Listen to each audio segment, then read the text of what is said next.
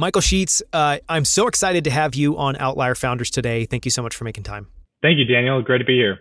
So, you know, I'm just going to add a little bit of preamble, which I normally don't do. Um, but, you know, this is a little bit of a different interview. You're a space reporter at CNBC. You're incredibly well respected. You know, we've had on Dylan Taylor from Voyager Space. We've had on Delian from, from Varda Space Holdings, a couple of other space CEOs. They've all spoken incredibly highly of you. And so, something that I wanted to try to do, that we're going to try to do today, is to effectively map out and give people a guide to the business of outer space. So, thank you so much for coming on. I'm excited to get into it. Um, to start, you know, I want to get people from zero to one on you. Can you just share a quick sketch of your background and how you wound up at CNBC covering space? Sure. So I grew up in uh, Southern California in Orange County.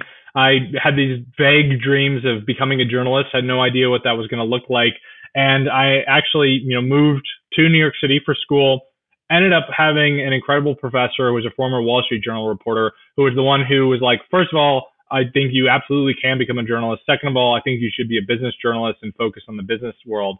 And that's how I got, you know, started interning while I was here in New York and started trying out different places, understanding different how the cultures of different newsrooms worked. Found myself at CNBC, fell in love with the work culture there, fell in love with so many of the people who were just amazing support for me trying to find my way. And along the way, as I was working my way through a couple different roles, I discovered the space industry and realized that we didn't have anyone who was covering this full time. You know, some people would talk about it when there was something really monumental, like a new NASA Mars mission that landed or something like that, but it didn't get a lot of like day to day play. And I was at the time seeking for like, what's my own, what's my beat going to be? What's the thing that I can own as a journalist and build a beat? And I didn't really necessarily want to find uh, and follow in the footsteps of someone else covering, you know, a big tech company like Apple or Google or something like that. And so I was trying to find what could make me a little differentiated. Realized that not only was there already this existing space industry worth hundreds of billions of dollars, but that it was rapidly changing. And you had all this capital flowing in that was changing the game and all these companies being founded from the likes of the billionaires who were household names all the way down to people who just decided, you know, hey, I want to try out my hand at launching a rocket to space or building a spacecraft. And kids who were inspired as grad students and they put a cube satellite in orbit or something like that right? This whole industry was just being seeded and changing very very quickly. And so i wanted to, to tap into that and tell um, with so many great reporters already out there telling a lot of the different you know science aspects or personality or industry aspects i wanted to tell the business story behind it. I wanted to talk about can you make money in space what does it look like to make money in space? And answer that question yeah well, it's fascinating, and um, you know, I, I, think you're you're totally right. I hope that more people end up covering space because it's changing incredibly rapidly. One of the questions I just want to ask, going back to something you said there, you know, for people that aren't familiar with different newsrooms and what they're like, you know, you talked about the culture of different newsrooms and being really being attracted to how CNBC approached it. Can you just, I guess, give a little bit of commentary of like what is it like? What are the different styles of journalism, let's say, and what drew you to CNBC? What do you enjoy there? I mean, there's a number of similarities where you know when new big news breaks, all of a sudden just becomes this clamoring bullpen of new, you know, people yelling at each other and and you know trying to make sure we have the right headlines going out and all that kind of stuff. But then there's also you know some noted differences, and and one of the big ones that I loved about CNBC was that we had this very collaborative environment that was already a, kind of this multimedia platform. We had the our TV side our digital side, and then everything in between. And the fact that we were just a much more nimble operation than I would have expected meant that there was so much freedom as a young journalist learning the craft to try out different opportunities and take my tr- try my hand at writing up a company, you know, like General Electric's earnings report, right? Like something like that, right? And learning on the go about something that maybe you would have learned in business school. And so that was a very amazing kind of eye-opening experience.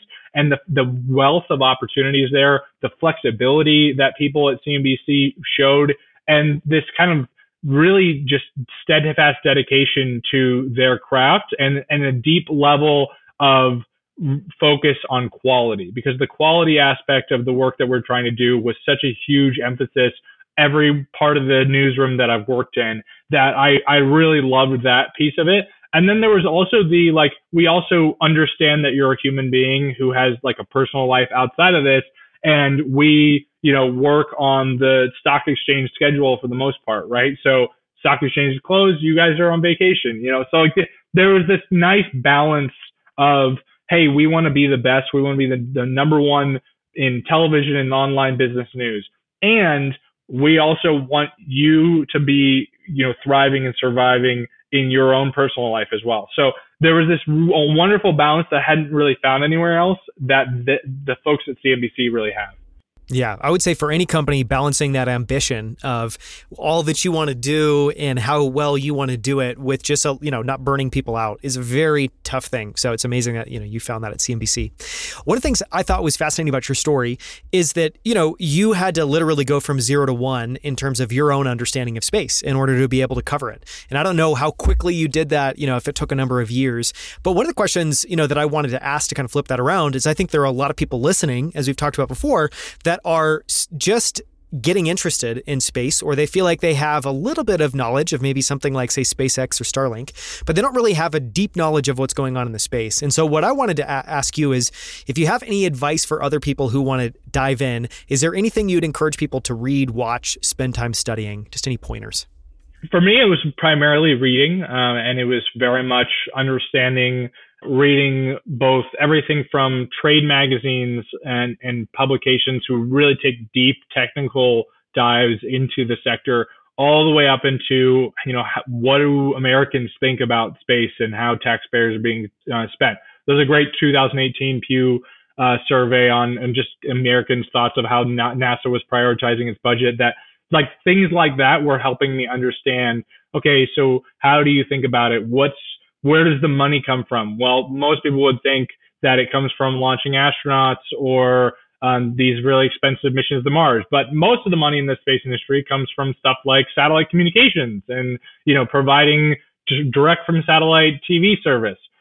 So that you know trying to unravel all that is a there's not really necessarily one path, and I'm always learning myself there's a couple good books out there that I'll, I'll quickly plug. I'd say Escaping Gravity by Lori Garver was really helpful in understanding, uh, and it will help anyone trying to understand a lot of the change that's happened in the industry.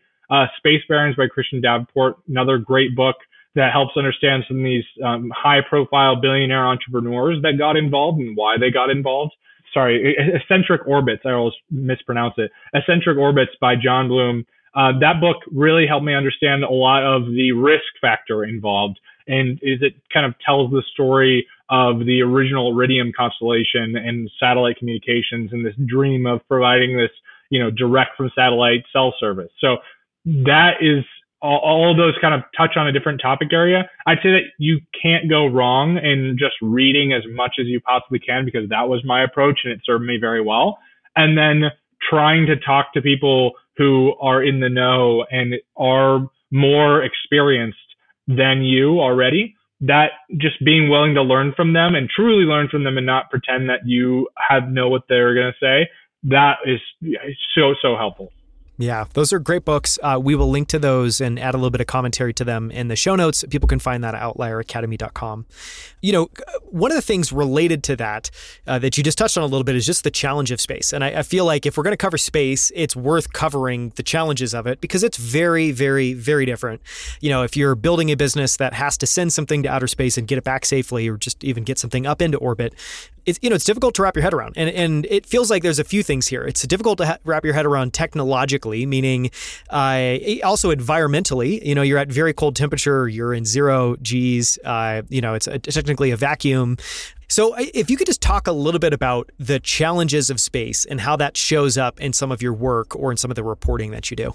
Well, it shows up in my work because you have things like rocket launch failures, or you have things like spacecraft uh, not deploying or communicating with the ground, tumbling in space. I mean, we just had recently. Thankfully, the the spacecraft was recovered and is still on its way to the moon. But there's this great groundbreaking mission called the Capstone mission that was funded by NASA. A Bunch of fun, scrappy, smaller companies behind it. Really innovative approach that NASA was taking. But midway through its journey to the moon, it started spinning. And so they had to diagnose, okay, why is it spinning? Can we get it to stop spinning? you know, because if it keeps spinning, you're not going to be able to transmit data and control it, and it's not going to end up where you want it to be. So just a simple thing of like, hey, the spacecraft's not going the right direction can cause so many other problems, and you can't go grab it. You know, it's not like my car where okay, uh, my right front tire stopped spinning. Uh, okay, cool. I'll, I'll call a tow truck, tow it to the mechanic, have it fixed you can't call a tow truck for a satellite. And so that's a huge problem. And then you add in the human uh, space flight side of things when you have things like bone loss and microgravity effects on your body and exposure to radiation and the fact that if a small piece of plastic in orbit hits your spacecraft, it's going to blow a hole in it, you know, bigger than the windows in, in my apartment here. So like that, just trying to understand the risks and the difficulties about it are one aspect of what makes telling the space story so interesting because one of the, my favorite words that are, is used way too often in the industry is the word anomaly. An anomaly is just like, oh, we don't know what happened, but something happened that wasn't according to plan. And it doesn't really ever describe truly what's going wrong. You know, using the word anomaly is kind of this cop out to like, we're trying to figure out what went wrong when it could be hundreds or thousands of things because it, it's not something that you can diagnose quickly yourself typically. And it's there's such high stakes in terms of the physical uh, extremities that you're dealing with. Yeah. Anomaly seems like a throwaway word because it's effectively meaningless. and the immediate next question is, well, what was the anomaly? Explain what this anomaly was. Every single time. I want to ask, you know, a little bit of a follow up question, which is, um, I'd love it if you could share a little bit of the context of, you know, so uh, space is very difficult to build uh, things in, to build things for. And I'm curious how that shows up in the way companies go about building. You know, I would guess that rigor is way, way, way higher. They're potentially maybe more conservative in terms of what they're doing. And, you know, it like obvious, very clearly, I would guess that the move fast and break things is not a metaphor that's being used when you're building something for space. So talk about like, how does that show up in some of the company cultures? So I would say that the there is definitely an aspect of move fast and break things that's been introduced through the likes of SpaceX and, and kind of some uh, companies who are willing to take on more risk, but it still doesn't look quite the same as it does maybe in the tech industry because at the end of the day, you're trying not to lose a you know fifty million dollar rocket or something like that because if if you lose it, it's not like oh let me refresh this line of code and we'll rebuild it tomorrow. Like, no, it's it's in little pieces in the Atlantic Ocean. So trying like the risk factor that you're dealing with is a little bit different, which means the application of that process is a little different. But space industry, especially the companies who are a lot more flexible and have moved the fastest, have taken some incredible lessons from tech. And, and we've especially in the last decade seen the, the software aspect of, you know, the more advanced your software is, the better it can be for whether it's a spacecraft or a capsule or a satellite or a rocket. So that's a huge aspect of, of learning that I've seen along the way. I think another thing that people, you know, the rigors side of it is that at a certain point, you know, and this is something I've talked to a number of engineers about, at a certain point, you do have to just go, all right, we're going to push the button. And you always have to accept some amount of risk. You can never be like 100% certain this is going to absolutely work. You can have really quality work and things still go wrong. And so that is a, a thing that people kind of have to learn to live with in the industry. And, you know, the, the best engineers are the ones who think around problems both innovatively, but also in a sense of like, how much risk am I willing to take on here? Yeah, you can't mitigate all the risks. And, and I love that phrase at some point. You just have to push the button.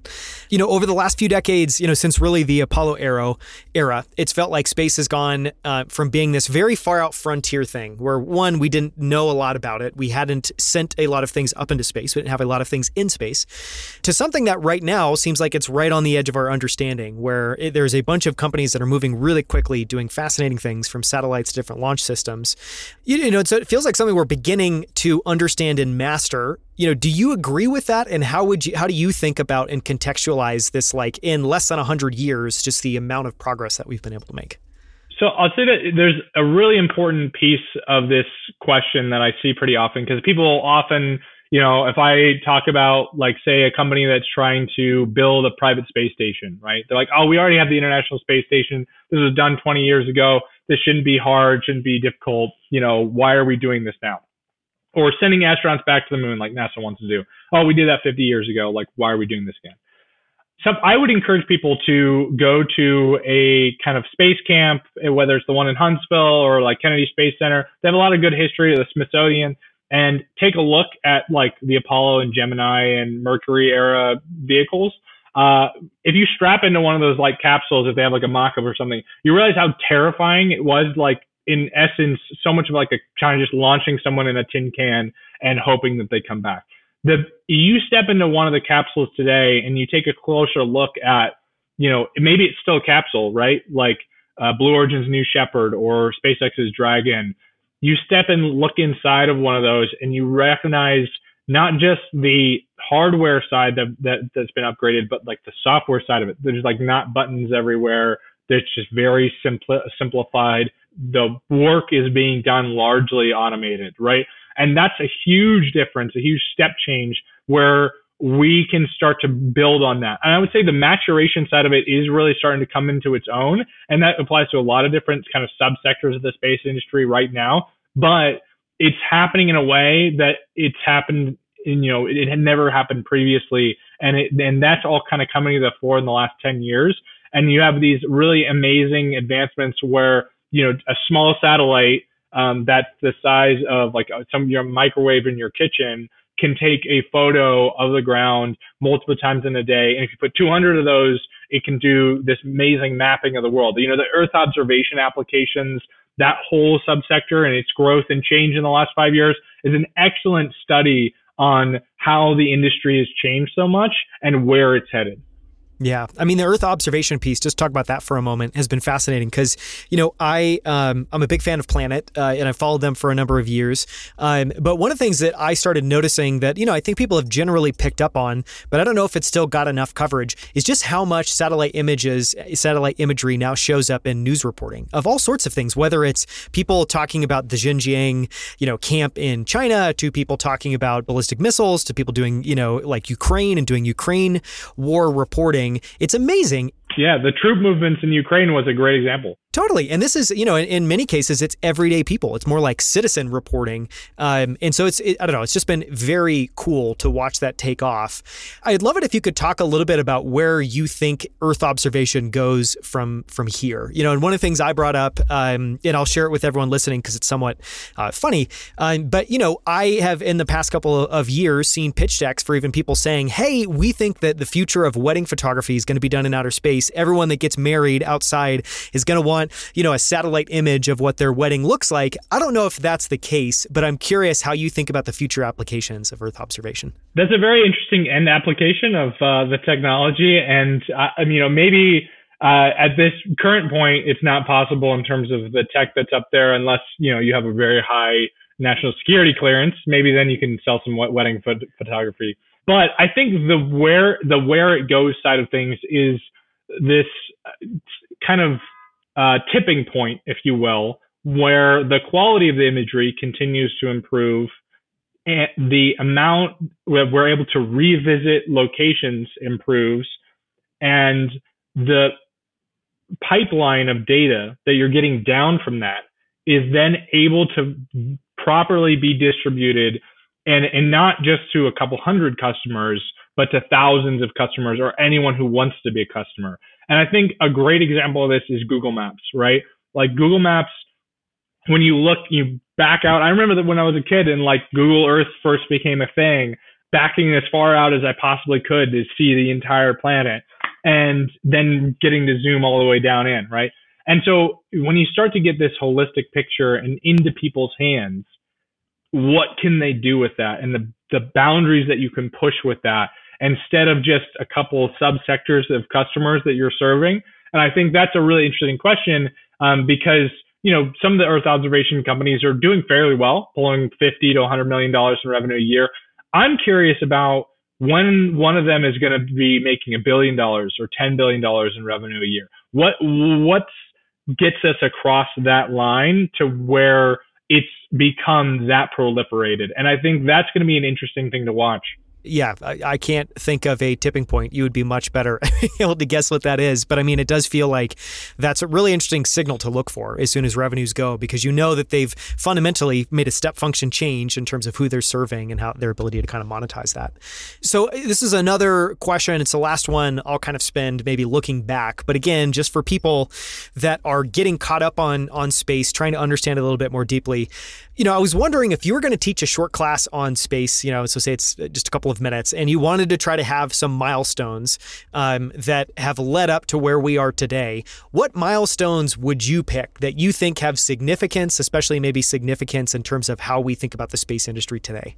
I would say a couple different ones, especially from understanding the industry in terms of like when we're talking about not like the defense primes, because they still draw a huge amount of revenue. They make a, a large part of the industry, but in terms of like private companies founded in the last 20 years or so. Um, a great place to start is the Ansari X Prize, flying, um, you know, with the the crew that was able to fly twice within a, a few weeks there and get to the edge of space. I think that was a great inflection point to understand a little bit more about um, how things started to change, where for a few like tens of millions of dollars instead of hundreds of millions of dollars, you could just go beyond the edge of the atmosphere.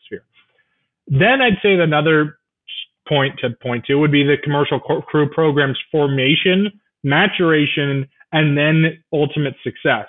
So when you look at how it came about, you know, this end of the space shuttle era, the shift in how we were going to deliver astronaut crews to orbit, the companies that were competing against each other, the fact that the very first launch actually got off the ground not only successfully, but in the middle of you know a few months into the COVID pandemic. It was amazing that NASA and SpaceX pulled off that mission despite what else was happening in the world at the time. And so you look at what the commercial pro- crew program has done for uh, kind of making access to space, bringing it back for uh, U.S. astronauts and now for private passengers to be able to actually have an option. You know, yes, it may be a very wealthy individual that is required to be able to do this, but that very wealthy individual didn't really have a like an option in the market before this. So what the commercial crew program meant both in its formation and maturation. And then more recently, I'd say that just the, the capital formation of the last five years, I think is a broader milestone, whether it's the venture capital funding that's poured into it, the private equity that started to pour into it, the SPAC frenzy that we saw last year, all these different aspects of being able to, from an investor standpoint, go, hmm, I actually think that you might not be insanely harebrained and just are going to throw my money into this, like directly into the sun, but you might actually be able to provide a service that's based in space that might require some capital up front, but like I, I see where this is going, right? And people started to actually really buy into it. And so I think that in the last five years, especially, has been a significant shift in the industry where it's taken seriously by so many more investors, especially investors who might not be space focused at all. There's some great space focused investors out there. There's also some investors who have made some savvy plays who don't have a space background at all. And so that kind of opportunity and seizing that opportunity is different than it was in years previous. I think it's a great point around the capital formation because it does seem like we've we reached a tipping point where space got de-risked enough in the eyes of capital, you know, people that are in the business of investing money and trying to get returns back to be able to say, okay, there's enough. One, if to me, it feels like the diversity of companies. Uh, it finally got to a point where there's just so many, you know, interesting companies led by fascinating founders working on big problems. And then two, yeah, I think you're you started to see enough success in terms of space companies that are, were already existing that investors, you know, who, uh, as much as they might like to embrace risk, my thought is most investors are kind of risk off. So I, I think that was an important milestone that's happened recently. Well, you may have heard this phrase already, um, but I've heard it a couple of different times. And th- it's so fitting for the space industry and maybe how people are starting to change because a lo- old saying in the industry was the, the fastest way to become a millionaire in the space business is to start out as a billionaire. Yep and I'm sure hopefully it's no longer the case. I mean, I I think that um, Bezos would probably have uh, maybe a plus one to add to that in terms of just how much money he's invested in in Blue Origin. But you know, we're in the early days, and if all things go well, these are 50, 100 uh, year old businesses that hopefully we're in the very early innings of building. Um, you know, so I'm going to try to flip that around now and ask the Im- impossible question, and I'm going to caveat this with it's always impossible to predict the future. So I'm not I'm not pretending that that is a realistic thing. But you know, so we just talked about those milestones that have happened. I'm curious now if you were to try to look forward over the next couple of years, pick the time frame you want. What milestones would you point to? You know, and one that I know gets an enormous amount of coverage is Starship, and Starship maybe being a thing that starts to fly more regularly. Um, is that on your list? And what else is on your list? Ooh, Starship in the next five years. This is a great question. I, I certainly see it making the orbit, the the progress that they've been able to make, but they're certainly now facing this huge change in the program. And so we've seen already, you know, it's now been over a year since it was supposed to have flown to orbit, still hasn't yet. I think they'll certainly get there, but how quickly they can iterate off of being able to reach orbit, I think looking back at one of the most transformative rocket development um, programs in a long time, the Falcon 9 system, and how long it took them to get to the point of, you know, they're break, they're shattering records left and right right now, but we're still talking about less than 100 launches in a year. And when, you know, SpaceX and talking about flying people has said they want to have flown hundreds of missions before they put people on Starship, right? So it took us over a decade to get there with Falcon 9. I think that's a pre- and that that is one of the most aggressive programs ever tried previously. So I think that's a good understanding of kind of where we're going to go. I I don't think we'll have returned astronauts to the surface of the moon in the next 5 years. I think that's because Starship needs to fly more and SLS won't be able to fly fast enough. And I think that's kind of a weird two headed monster of a problem. More importantly, I think kind of mentioning our Earth observation question again, I think that we will see an Earth observation company cross a billion dollars in revenue. Can't tell you which one right now, but I think that the the excitement and the applications and the, the wide variety of customer base that their technologies have, whether it's the likes of Planet with more traditional optical imagery or hyperspectral, the likes of ICEYE with synthetic aperture radar, and everyone else in between. Those applications are so, so fascinating and so wide reaching that I think we will see an Earth observation company pulling over a billion dollars in revenue a year. The other thing that I'm, this is more of a curiosity to me, but I'm curious if the fascination with space rem- stays focused on largely human space flight, or if the success of different businesses will grow the fascination of space as a, as a business and as a sector into looking at the robotics and the manufacturing in space and the satellite communications. Already we've seen that people are excited about stuff like Starlink because of the consumer application side of it. We've seen people are excited about, you know, the Polaris program because they hope that they can one day fly in space, right? Blue Origin, New Shepard, Virgin Galactic. You know, I think we'll see Blue Origin's New Glenn fly at that point. I think we'll see a huge shift in the rocket launch market. We're already seeing it happen slowly at the beginning, but I think that curve is really starting to turn and there's so much money flowing in that even if it's only a couple of winners, that's a couple winners more than we have right now. And so I think that'll have a huge shift, but I think it'll be interesting to see like does the fascination with the space sector just stay kind of niche with, you know, human space flight and the likes, or does it go beyond that? Yeah, I mean, I think that's a great, you know, question to, to try to ponder. One of the things you talked about there that I wanted to cover is this business of launch. You know, in launch, uh, I'm going to give my layman's definition. Please feel free to correct it because um, I'm sure it's going to be probably somewhat bad. But it's basically just rockets or different systems to be able to get mass up to orbit. And the mass could be people, could be satellites, could, could be a, a number of different things. And you talked about, you know, I think if you were to ask, go to Americans and maybe pull them and say, who's building, you know, rockets that are that are moving things in outer space, I think everyone probably say SpaceX. I think a lot of people would say Blue Origin. But there's, you know, a long tail of businesses underneath that from Relativity to Rocket Lab to even kind of, I think, kind of kooky stuff like Spin Launch, which is effectively taking something and spinning it so quickly that when they finally release it, you know, all of that um, energy and momentum takes it into orbit. What, you know, I guess I'd be curious to get your take on what do you feel like is underrated when it comes to launch businesses? You know, whether you're thinking about Rocket Lab or Relativity, and maybe another way of framing that formats. You know, there's a couple names people know. There's a lot of names people don't know. Who do you think we might hear a lot more of in the future that today's undercovered, under talked about? Oh well, so a name that you hadn't mentioned that I think probably will get some more play uh, in the next year or so would be ABL Space. Um, they're getting close to their debut launch. They have a pretty impressive backlog of orders for someone in that that category. Uh, uh, just got to, to orbit for the very first time, joining the select few. Um, we've got Virgin Orbit. I, I think it's gonna be really interesting if the uh, the business case for Virgin Orbit uh, can really lock in that national security side and and be this kind of the way I at least understand their business potential is this provide launch provider for a wide variety of U.S. allies. Where if Poland wants to send something in orbit, they can order a Virgin Orbit, you know, launch. They fly it out there, they launch it from there.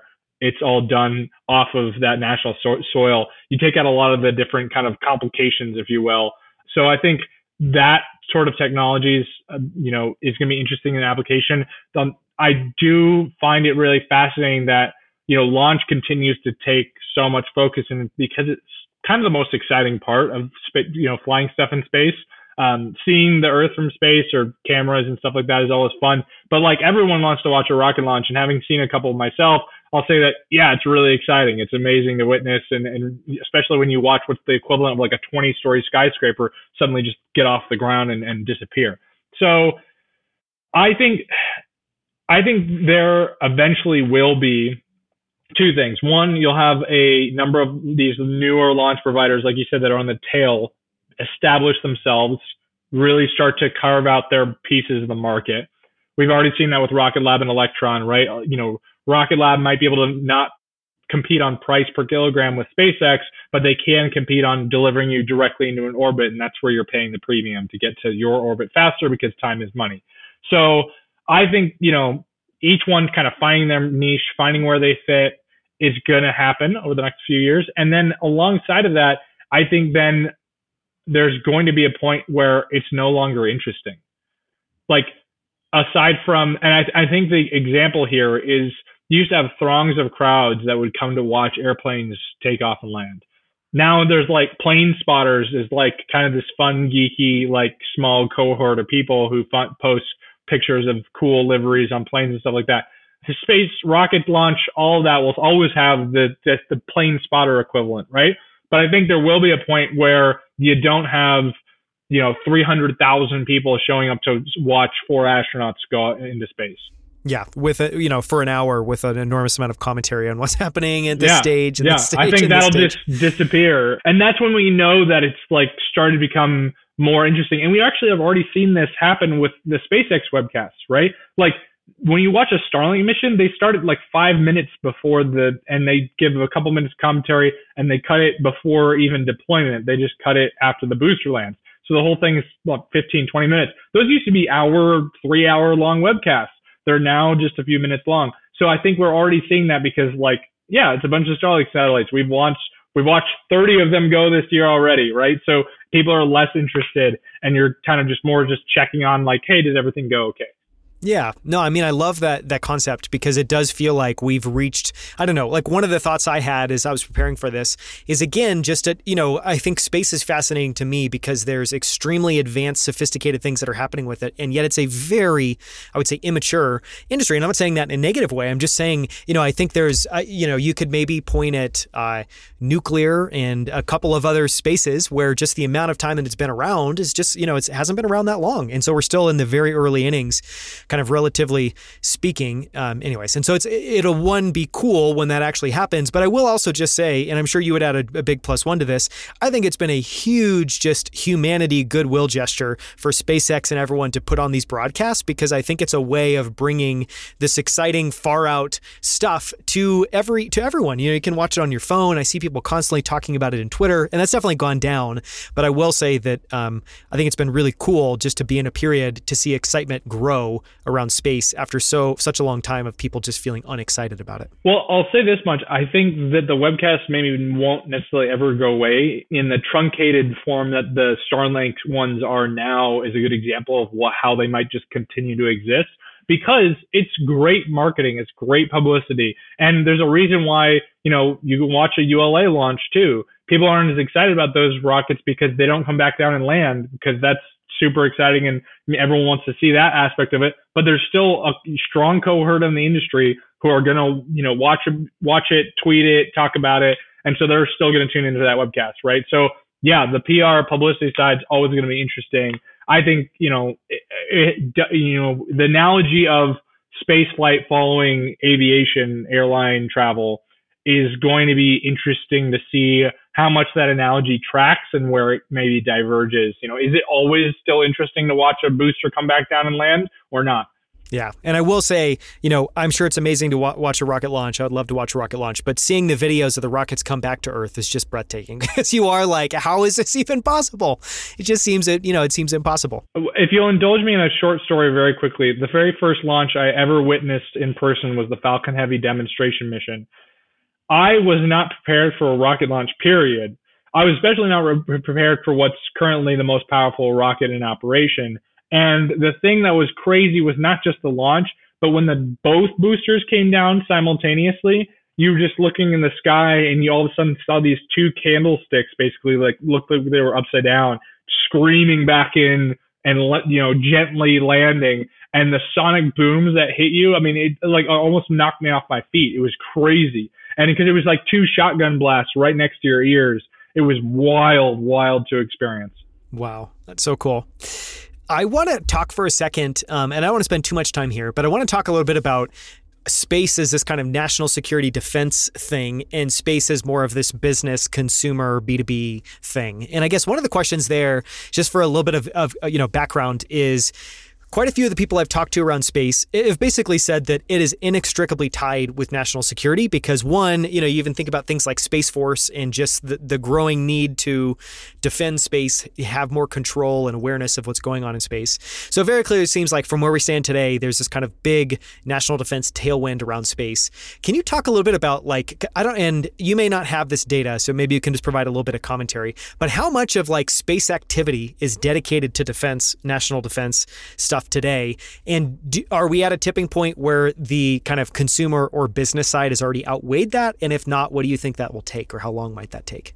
So maybe a good way to understand it because I don't have the specific data on how inter, you know, how much money goes to defense versus civil, but I struggle to think of a single company that doesn't have a national security contract in some shape or form, whether it's a development one all the way up to big, huge billion dollar, multi billion dollar programs that the Pentagon has had for a long time, or like the NRO's contracts with Maxar and Planet and the like, right? So those, I, I don't, I can't really think of a company that doesn't have that. It is inextricably linked. I think uh, two big reasons for that. One are the implications of the technology in space and its applications, the fact that it, like a Earth observation satellite goes over enemy territories, the fact that we're very worried about, you know, satellites being taken out in orbit. And on the second piece of it, the regulatory side of it with ITAR restrictions. So when we talk about how far reaching those are, it, there's so many times when, you know, I'm walking through, say, a spacecraft manufacturing line and they're like, no, you can't take a photo of that because it's ITAR restricted. I'm like, is it really though? Like, I swear I've seen a picture of exactly that online before. And the problem is that like may, a lot of people, there are some people who definitely absolutely know. I mean, I've, I've talked to some people who are very smart and like understand exactly what ITAR is and isn't. It is really gray and murky for most people, even in the industry. And the fact that it is tied directly into munitions regulations means that there's always this national security component. Now, maybe someday from a regulatory side, it gets a little delinked and we reform some of those policies. We'll see. I'm not sure. I, I don't see a world where we separate it out anytime soon. And I, I don't see why, from a business case perspective, companies would want to do that necessarily because, and a great example is the current um, economic environment when you're in a down period, the military budget doesn't usually get cut, or if it gets cut, it's not by a whole lot. And so if you have a contract that can be a lifeline in economic uncertainty. And that's kind of a piece of the puzzle for some of these companies. Yeah, I mean, you know, as you were saying that, my immediate first thought was, I bet this is also a big reason why so much capital is starting into the space is because if you can have 10, 20, maybe more of your business be defense spending, and then you can have the rest be this kind of forward looking revenue that you think could explode over time or 10x over time, you start to have something that feels and looks really interesting and, and, and pretty de risked.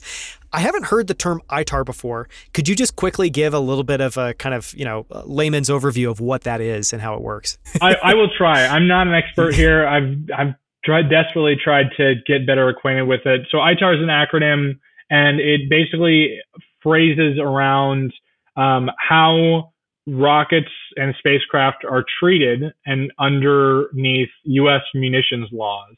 And so there's a very strict regulations about who can work on specific technologies because at the core, hey, is this something that North Korea could use to build a missile? right? And we don't want that to be online or to be disseminated. So there, it's very wide ranging because there's a lot of stuff that kind of is questionably within ITAR, and there's stuff that very clearly is within ITAR. So that is a, a kind of a oftentimes an interesting thing to learn about with different companies, how they handle it, the problems that they face with getting around it, the problems they face with hiring people into roles that have ITAR restrictions. That that whole talent side is another conversation we could have for another half an hour. Um, so that you know that that's kind of maybe the the simple understanding of it. No, that makes sense. And uh, yeah, I guess I had not made that connection, but I do remember I had, I think another guest I had on um, that, was on to talk about space basically made the point, which you just made. I'll just kind of underline for people that, you know, the difference between a missile and a rocket is actually just very, very, very small. It's honestly just the payload it's carrying, but you're still taking and moving mass and trying to do that as accurately as possible and make it move as quickly as possible, as cheaply as possible. So yeah, there's, it would make sense that um, that would cover that. And for listeners who want to do a quick Google, the ITAR is an acronym, stands for International Traffic in Arms Regulations. Got it. Okay, very helpful, and I'll, we'll include that in the show notes too. Try to maybe demystify ITAR um, a little bit for people. Good luck. I want to talk. Yeah, yeah, exactly. If you haven't been able to crack it, I'm definitely not going to be able to. So I will make an you know embarrassing attempt. Uh, I, I, want to talk for a second around Starlink, and then I'll go and I think it would be interesting to just talk about the industry map and try to map that out for people a little bit. But you know, uh, Starlink's interesting for a couple of reasons. So one, I'll just share my own personal story. We live remotely. We used to have HughesNet, uh, which I'm sure was probably a sophisticated, modern internet company maybe a decade or so ago.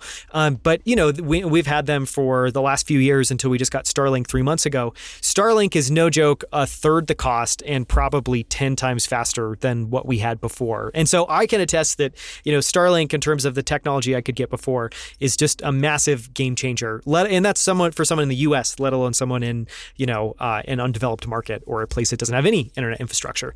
So I'm, I'm super bullish on Starlink. I would love your take on, you know, what you think is interesting about Starlink. And also, I think it would be helpful for people if you could kind of flesh out or just talk a little bit about about you know, uh, previous companies that competed in this same space? Because I know Iridium's a name you talked about before um, that has actually done a lot of great things from the research I've done. HughesNet is another one um, that I happen to know. I'd be curious if you could throw out others that are working on similar things to what Starlink is doing. Yeah, I mean, there's there's not too many in terms of that are in the ballpark. Another name in that area you mentioned a couple already would be Viasat. Um, you maybe have seen when you're walking onto an airplane, you'll see like a Viasat symbol on the airplane, and that airplane has Wi-Fi, which is okay, but not super great. You're not going to be doing, you know, a live video call like this.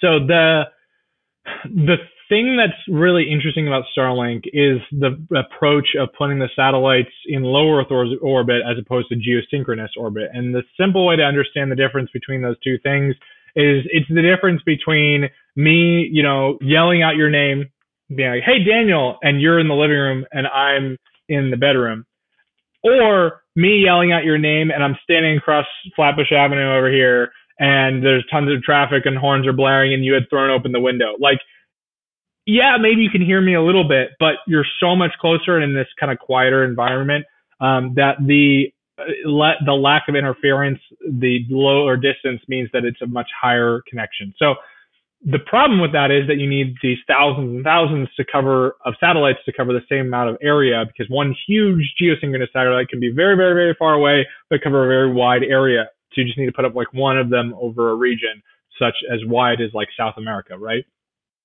SpaceX with Starlink is trying to tackle that problem by putting them super close to the Earth, but tons and tons of them. A couple other companies are doing the same thing. You got OneWeb, it's probably the most mature alongside Starlink. They had a little bit of a pause because of the whole uh, Russian invasion of Ukraine and their satellites being seized by the Russian government. That was super exciting.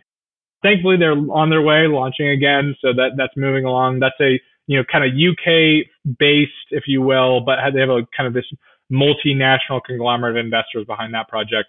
Um, you've got Telesat in Canada, their Lightspeed constellation. They're working on that would be a couple billion dollars in funding. Amazon's announced their Project Kuiper. A couple of former SpaceX people went over to Amazon to kind of build a Starlink equivalent over there, um, called it Amazon Project Kuiper. So there's a couple different in, in development. It's still early days. I think you're showing the first fruits of what that looks like. Uh, we've seen in recent months, you know, problems with cells being overcrowded for Starlink. They need to get more satellites up, higher powered satellites. And so it's changing, but it's not quite there. I think this is something that maybe by 2030, we'll have like three major constellations in play who have truly global coverage. And now we can see how the competitive landscape is being shaped. But it's going to still be quite a while because it takes so long to get that many satellites into orbit. Yeah, I would just say as well too. You know, for anyone uh, that is curious, look up what it looks like when the Starlink constellation goes overhead in the night. Because I saw this for the first time maybe a year and a half, two years ago. We live in an area with pretty bad uh, or pretty low light pollution, and I my first thought was, what the hell is that? Because it literally just looks like a series of stars that are all moving and aligned together, almost like a worm or something like that in the in the sky. So, anyways, it's very cool if you can if you can see it. Now there's a bunch of videos online. One of the things I wanted to talk about about, and I actually don't, I haven't done a lot of research here, so maybe you can fill in some of the blanks. So we just talked about satellite communication, and one of the things that is we're starting to see is this technology show up in products that we use every single day. And I think an interesting recent example of that is Apple's emergency SOS. You know, where and, and they are very clear. You have to have a clear view of the sky. You know, there's certain conditions that have to exist, but they effectively were able to integrate satellite communication into this emergency SOS feature. Did you cover that? And can you maybe give like a quick overview of what what happened there and, and a bit of context about how exciting that was for you.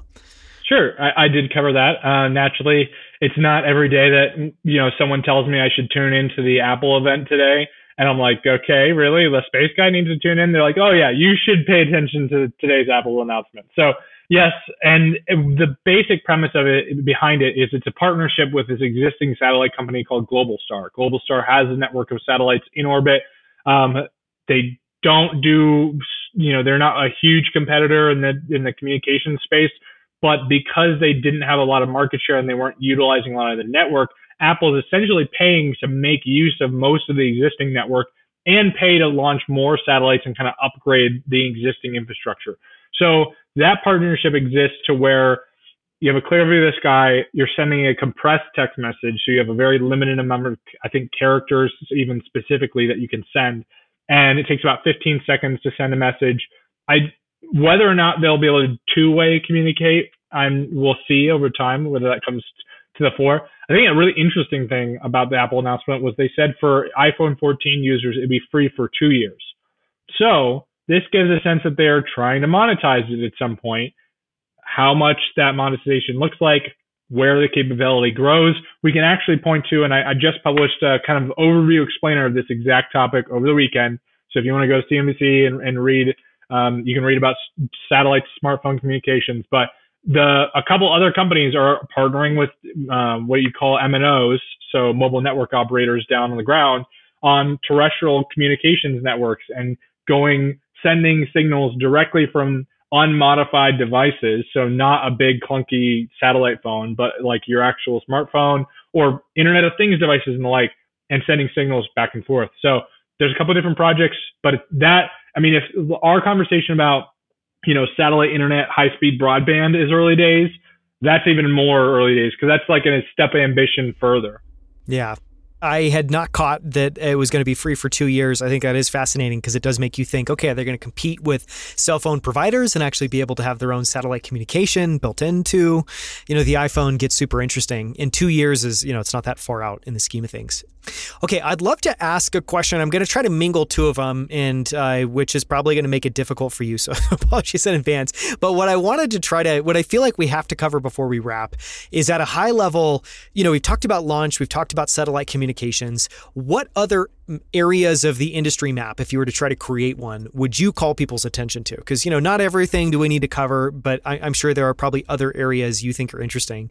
And then on top of that, if you could just give a little bit of commentary of which of these industries you think will have the best businesses long term. So trying to overlay this kind of business view on the different aspects. And if you want to do something totally different, please feel free. I'm trying to cover those too. I'll answer the second question first because it's a little simpler, and I'll just say that absent some sort of massive change in the, in the industry, at least for the next decade, satellite communications has reigned supreme. I think will continue to reign supreme, albeit with maybe a little different shape to it. I mean, if Starlink can really start to take on some of these other existing satellite communications providers, um, do more than even just the current existing capabilities, really expand more broadly, start to change that game a little bit. But as far as business case goes, I think satellite communications has the strongest business, and I think it'll keep going into just more data applications and, and data um, data communication services. Just really quickly on that, you know, can you give a little bit of commentary around why that's the case? Because I guess one thought would just be there's the most use cases available today for satellite communication, so just have the biggest volume. Am I far off? How do you think about why that's doing so well? I would say that that's a big piece of it. The second piece of it is the demand side of it, which is that even the amount of customers that there are existing today, that demand just continues to spike like crazy. And the demand for data and delivering data to all parts of the world in all in all forms just continues to grow. And there's nothing really abating at this point. So i think that's the second piece of it. To go back and answer the first question that you uh, uh, uh asked about kind of other subsectors in the space industry that we didn't talk about i'd call out two that i think are really interesting there's a couple different players out there in each of these, so it's starting to get some nice seeding in terms of the funding going into it, and people are starting to pay attention in terms of the broader applications for each of these subsectors. The first one would be private space stations. So International Space Station has been around for over 20 years, getting towards the end of its life. We've seen the applicability of what the research made done on this ISS can provide we have had a little bit of a, a issue with the fact that it's government controlled and you know maybe it's not the most cost effective to you know run a research experiment on board. But there's been tons of science that's been done every month for going back years. There's a couple different private space stations in development for by different us led projects. And i think it'll be interesting to see how those mature over the next five years which ones get to orbit first. And then what markets they're able to serve beyond just like the tourism hotel, let's visit, you know, a hotel and space side of things. I think it's going to be really fascinating to see what people can do on board those space stations with at lower costs and maybe what sort of research can be done and the folks who are going to want to utilize it. So that'll be interesting to see like our big pharmaceutical companies going to be even more interested in sending stuff, uh, sending research up to space. They already are pretty interested for sure, but does the biomedical world really push that further? Um, the second one I'll call out really briefly is manufacturing in space. And this is kind of a little connected, but even not necessarily dependent upon the space stations, where can we push the boundaries beyond what we've already done, which is some limited manufacturing in space? You know, can we build a satellite in orbit? Like, answer that question for me. We we recently answered the question of you know, can we service an existing satellite already in orbit and refuel it, connect up to it and give it more energy and keep it on its way? So we answered that question very recently. Can we answer the next question of, hey, what if we just built the whole thing in orbit already? And what if we built it of parts of our, you know, other dead satellites that we collected? I don't know. There's like a million other different possibilities within that, but that's another huge possibility of what manufacturing in space could look like. Yeah, I mean, uh, just really quickly on the you know space station bit, it would be really exciting if that wasn't just focused on you know uh, tourism, and if it was something where there was scientific research and was almost like a Xerox PARC, as you know, uh, kind of from the 1950s, living up in space with a bunch of researchers working on interesting applications. I think that would be very cool. And I would 100% see that that could be a future if the price of those space stations was cost effective enough. You launch one module in the space and you're like, cool, you can send three researchers onto it for a week at a time. It's got plenty of supplies for, them to do what they want. You pay for a Dragon capsule to, to stop by and, and, you know, bring them there and take them home. It's wild what you can do off of that. Yeah. Yeah, that's super cool. Okay, last question, and thank you so much for the time to go kind of all over the map, and, and this has been uh, such a fun conversation. Last question would just be if you were to zoom out and kind of think about, you know, just project forward, what do you hope to see, and how do you hope that the nature of how we think about space changes over, say, the next decade or two? This is maybe like an undying hope that I don't know will ever be realized, but I would love to see people recognize more of how almost everything that they do every day is impacted by space. The fact that they have a smartphone in their pocket, the fact that they have Velcro on their kids' shoes, you know, at, like the the fact that they can order an Uber because of satellites, whatever it is, I I, I don't know what keeps bringing it more to the fore and helps people understand uh, I hope the thing that doesn't help making people understand is those things get taken away because of like a national security issue. Um, that would be a horrible way for people to learn that lesson. But I, I just, and part of what I see my role as a reporter is trying to tell that story a little bit more of like why we're spending the money that we are on some of these companies and these projects because of what it does for everybody in a global economy. Totally. I mean, it feels like we need some sort of branding initiative here. It needs to be like made in space. You can just stamp that on Velcro, any sort of product that, that is benefits from something to do with space technology. That actually used to be a, a company name before they got acquired by another company, but that's another story. Yeah, there we go. Well, thank you so much for the time, Michael. This has been so much fun. And I do think that this will be enormously helpful for people listening that are trying to get from zero to one, just on understanding space and how space and business and the intersection of that works. Certainly. It was wonderful to talk to you, Daniel.